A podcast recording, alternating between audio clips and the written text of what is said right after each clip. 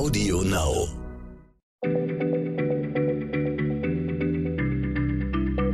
Schneller Schlau, der kurze Wissenspodcast von PM.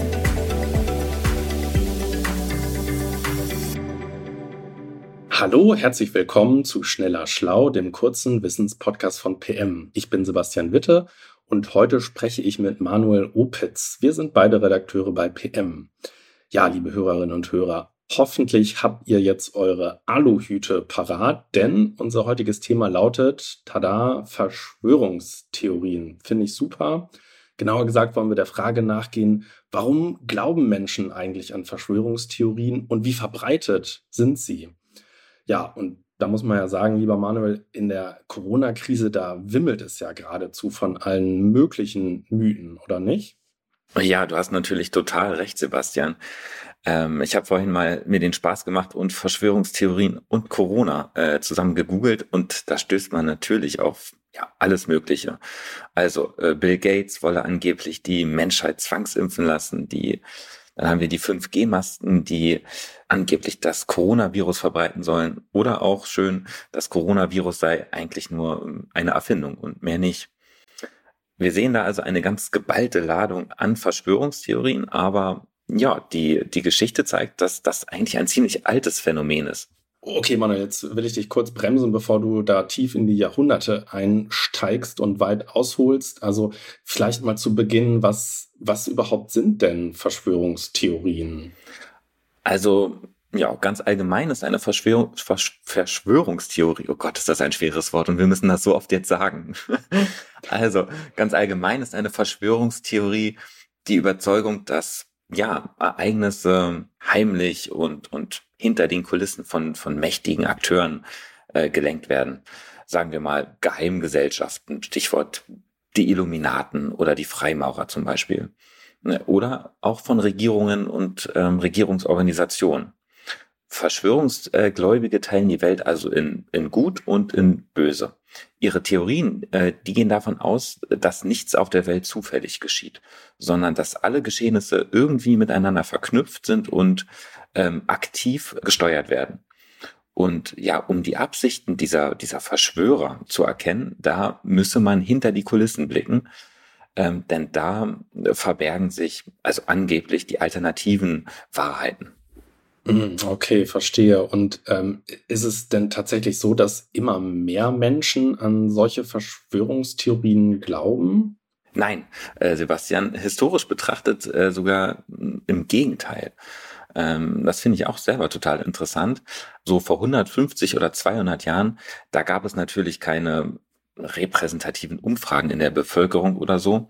Aber Forschende gehen davon aus, dass in Europa des 19. Jahrhunderts und auch in den USA, dass da sicherlich so 90 Prozent der Bevölkerung an Verschwörungstheorien geglaubt oder ihnen äh, zumindest zugeneigt waren. Äh, also ja, fast die gesamte Bevölkerung. Heute ist ungefähr jeder Dritte in Deutschland ja empfänglich für Verschwörungstheorien und davon wiederum glaubt jeder Dritte fest an diese Theorien.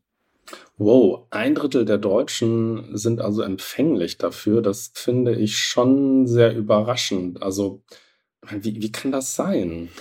Ähm, naja, also die Hochzeit von Verschwörungstheorien war eigentlich die Aufklärung. Moment, die, die Aufklärung? Also ich dachte immer, das war doch die Zeit des Fortschritts der rationalen Welterkenntnis. Ja, genau, Sebastian. Aber die Aufklärung hat im 18. und 19. Jahrhundert ja auch die Religion, sagen wir mal, äh, entzaubert. Statt Ereignisse und Gegebenheiten mit dem, mit dem göttlichen Willen zu erklären, hat man ihm versucht, rationale Erklärungen zu finden. Und dabei wurden Verschwörungstheorien, naja, zu einer Art Ersatzreligion. Da ist eine Denkweise entstanden, in der Ursache und Wirkung untrennbar miteinander verbunden waren. Ähm, man konnte sich schlicht nicht vorstellen, dass Dinge auch unbeabsichtigt passieren können, also rein zufällig. Stattdessen ging man davon aus, dass äh, hinter jeder Handlung auch eine Absicht steckt. Und naja, eine solche Weltsicht, die befördert natürlich den Glauben an Verschwörungstheorien äh, immens, weil man ja für, für alle möglichen gesellschaftlichen Ereignisse Erklärungen gesucht hat. Also zum Beispiel Warum ist da plötzlich eine Revolution ausgebrochen? Warum gibt es da eine Hungersnot? Und da kamen eben die, die Verschwörungstheorien ins Spiel. Ja, das stimmt. Das, das läutet tatsächlich ein. Äh, Habe ich mir noch nie so klar gemacht. Aber ähm, kann man denn sagen, wer nun an diese Theorien vor allem geglaubt hat? Ja, das ist ziemlich einfach. Ähm, wirklich alle Bevölkerungsschichten. Also von den ähm, einfachen Leuten bis zur gesellschaftlichen Elite.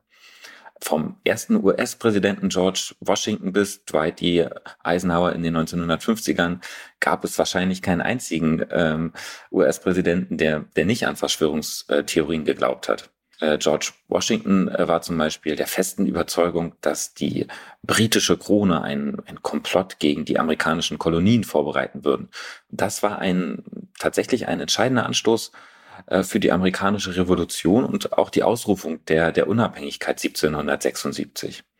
Und das geht dann immer so munter weiter. Der zweite äh, Präsident der Vereinigten Staaten, das war John Adams, der glaubte, dass die Illuminaten die französische Revolution ausgelöst haben und dass sie als nächstes die USA angreifen und deren politische Kultur zerstören wollen. Und äh, ja, noch in den 1950ern glaubte Eisenhower, dass es eine aus Moskau gesteuerte, systematische, kommunistische Infiltration der USA gebe. Oh man, das ist ja echt frappierend, also wie sehr sich der Verschwörungsglaube so durch die Geschichte zieht. Aber äh, du hast ja schon gesagt, dass der Glaube an solche Theorien dann irgendwann eher abgenommen hat. Wie ist es denn dazu gekommen? Ja, das äh, geht vor allem auf die 1950er Jahre zurück. Äh, mittlerweile hatte man gelernt, dass Verschwörungstheorien sehr gefährlich sein können.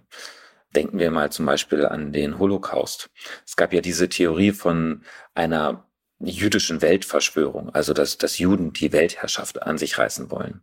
Das war natürlich ähm, ja völliger Unfug und Unsinn. Aber die Nationalsozialisten, die haben diese Wahnvorstellung in ihre Ideologie integriert und ja auch für ihre antisemitische Propaganda missbraucht. Und tatsächlich haben halt viele Menschen diese Erzählungen vom sogenannten Weltjudentum tatsächlich geglaubt. Äh, ja, und man muss sagen, ohne diese Verschwörungstheorie äh, wären die Vernichtungslager äh, wahrscheinlich gar nicht möglich gewesen. So, und äh, neben dieser Lehre aus der Geschichte hat sich in den 50er äh, Jahren auch die, die Sozialwissenschaft weiterentwickelt. Forschende konnten damals dann aufzeigen, dass Faktoren wie ähm, ja, der Zufall oder auch einfach eine Verkettung von, von Umständen viel bessere Erklärungen für gesellschaftliche Ereignisse liefern als etwa irgendwelche verborgenen Mächte, die im Hintergrund wirken. Und ja, in den, in den Jahrzehnten danach, da wurden Verschwörungstheorien dann mehr und mehr geächtet, vor allem dann auch von der Politik und in den Medien. Mhm. Ist ja irgendwie beruhigend und Trotzdem gibt es solche Theorien ja weiterhin und immer wieder poppen sie in den abstrusesten Formen auf. Kann man sagen, was überhaupt so der Grund dafür ist, dass Menschen an Verschwörungstheorien glauben? Ja, das, das ist echt ähm, schwierig, denn den einen Grund gibt es äh, nicht. Also Sozialwissenschaftlerinnen und Sozialwissenschaftler, die führen eine ganze Menge Gründe an und die gelten dann natürlich nicht alle für alle Verschwörungsgläubige gleichermaßen.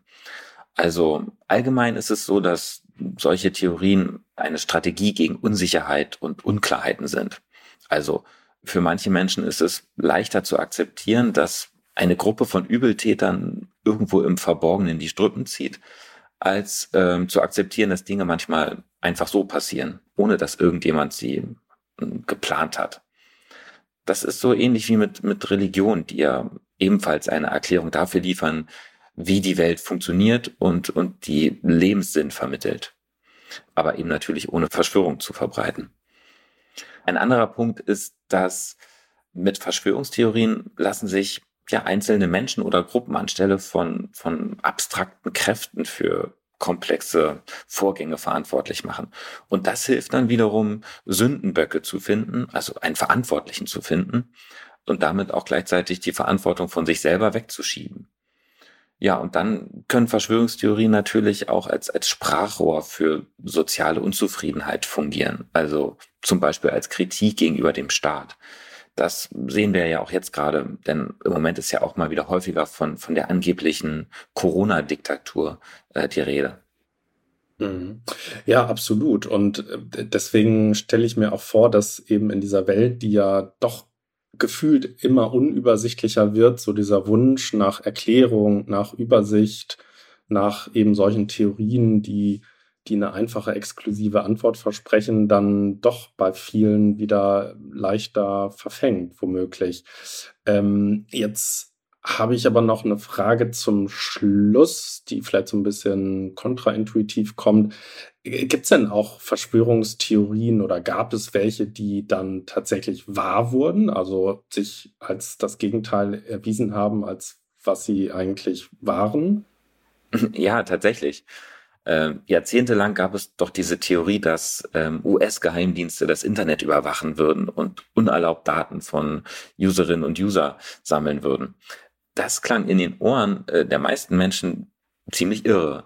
Bis 2013.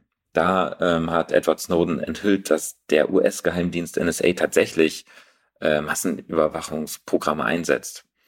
Und von da an war das dann eben keine Verschwörungstheorie mehr, sondern Realität. Aber man muss eben festhalten, dass das in der Geschichte der Verschwörungstheorien wirklich die absolute Ausnahme ist. Okay, es ist ja vielleicht auch ganz gut. Verschwörung äh, ist auch Verschwörung und als solche kann man sie dann vielleicht auch leichter entlarven. Äh, dazu aber, und das so kann man es vielleicht zusammenfassen, ist wirklich jeder Einzelne gefordert, dann Informationen, die man so zu Ohren bekommt, die man aufschnappt, dann äh, tatsächlich zu hinterfragen, woher kommen die denn? Wer sind die Urheber? Gibt es seriöse Expertinnen? die diese Informationen stützen. Und ich glaube, das, ähm, das dürfen wir niemals aufgeben. Und äh, danke, Manuel, jedenfalls, dass, dass du uns darauf nochmal hingewiesen hast und uns diese spannenden Erklärungen gegeben hast. Und ja, liebe Hörerinnen und Hörer, euch vielen Dank fürs Zuhören und bis zum nächsten Mal bei Schneller Schlau. Tschüss. Tschüss. Schneller Schlau, der kurze Wissenspodcast von PM.